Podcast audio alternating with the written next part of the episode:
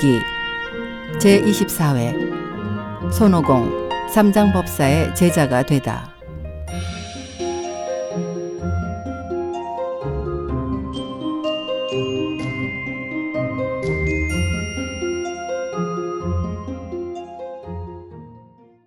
이런 시가 있지요.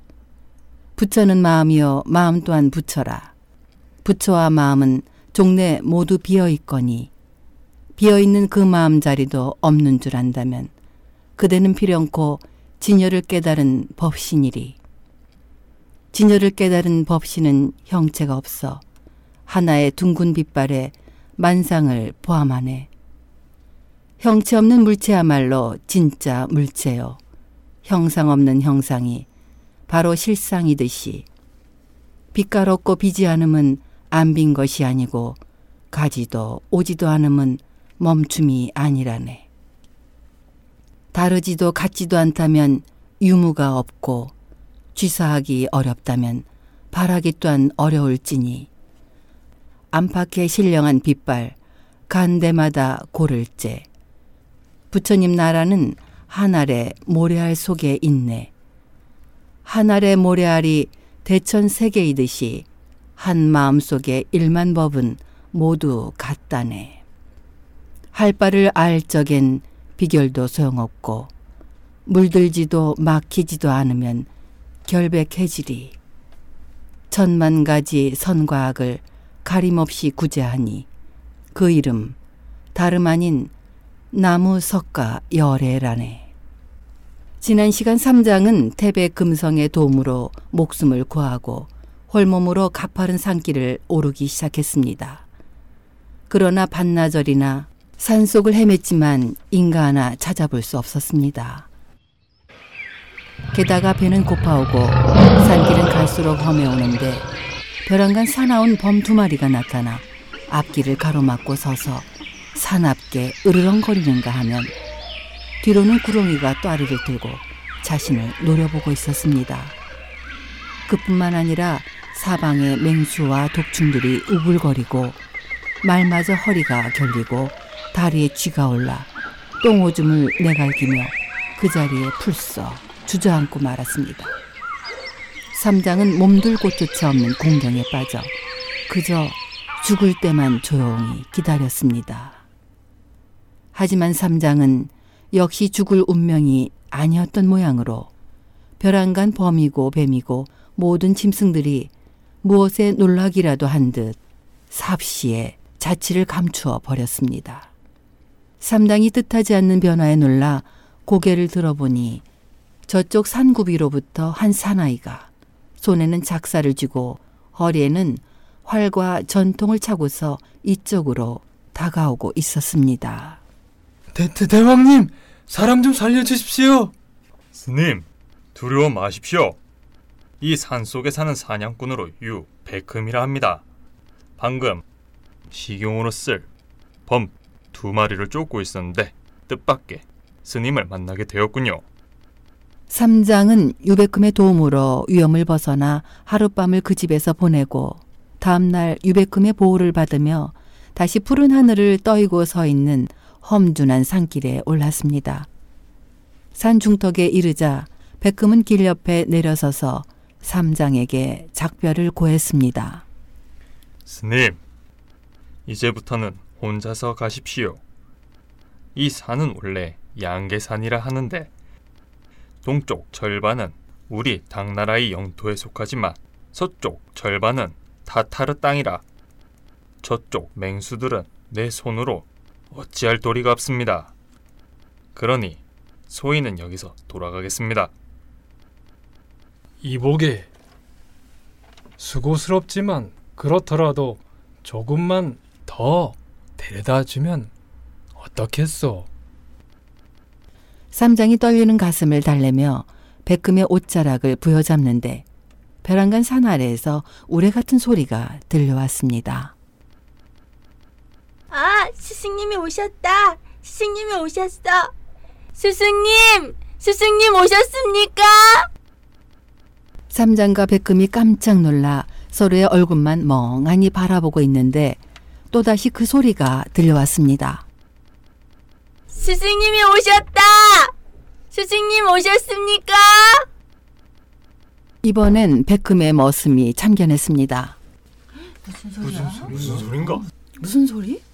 주인님, 아 지금 외치고 있는 것은 저 산 밑에 돌상자 속에 깔려 있는 늙은 원숭이가 틀 틀림 틀림없습니다.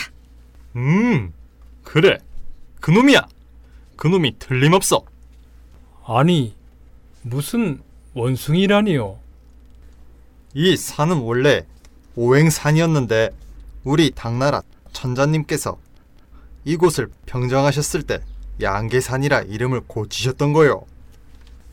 그 드, 들려오는 얘기로는 왕망이 한 나라 빼앗던 무렵에 하늘이 이 산을 내려다가 한 마리 신령스러운 원숭이를 눌러놨는데 그 원숭이가 더위나 추위도 거- 겁내지 않고 먹지도 마시지도 않았다는 거요.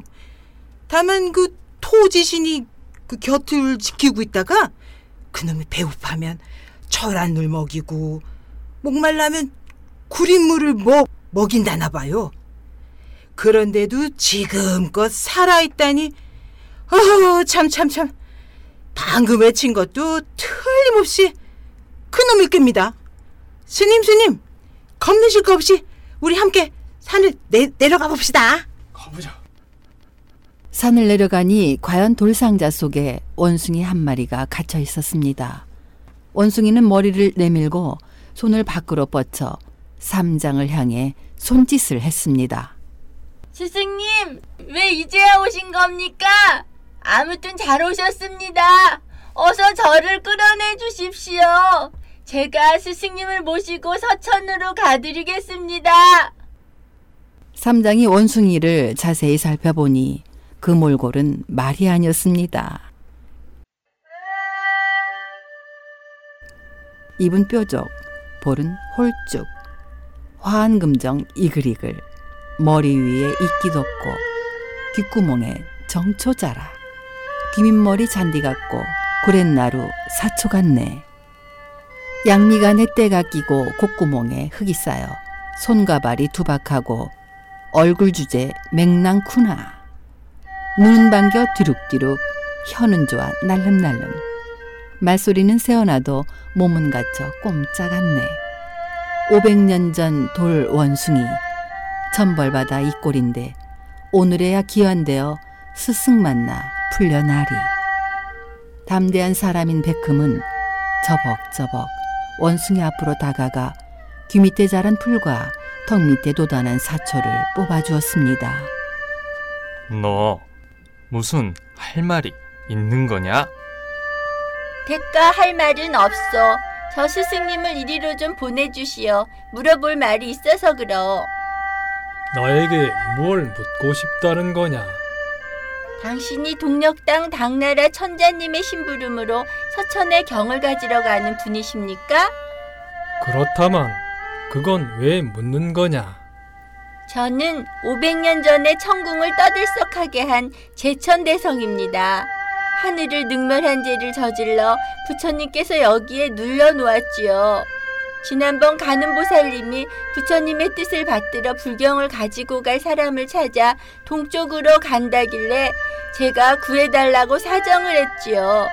그러자 가는 보살님께서는 넌 다시는 무도한 짓을 그만두고 불문에 기하라. 그리고 경을 가지러 가는 사람을 성심으로 보호해 서천으로 가서 부처님께 배례하라. 공이 이루어진 뒤에는 반드시 보답이 있으리라 라고 말씀하셨습니다. 그 후로 전 밤낮으로 가슴 졸이며 스승님이 오시기만을 기다렸습니다. 부디 저를 구해 스승님의 제자로 받아주십시오.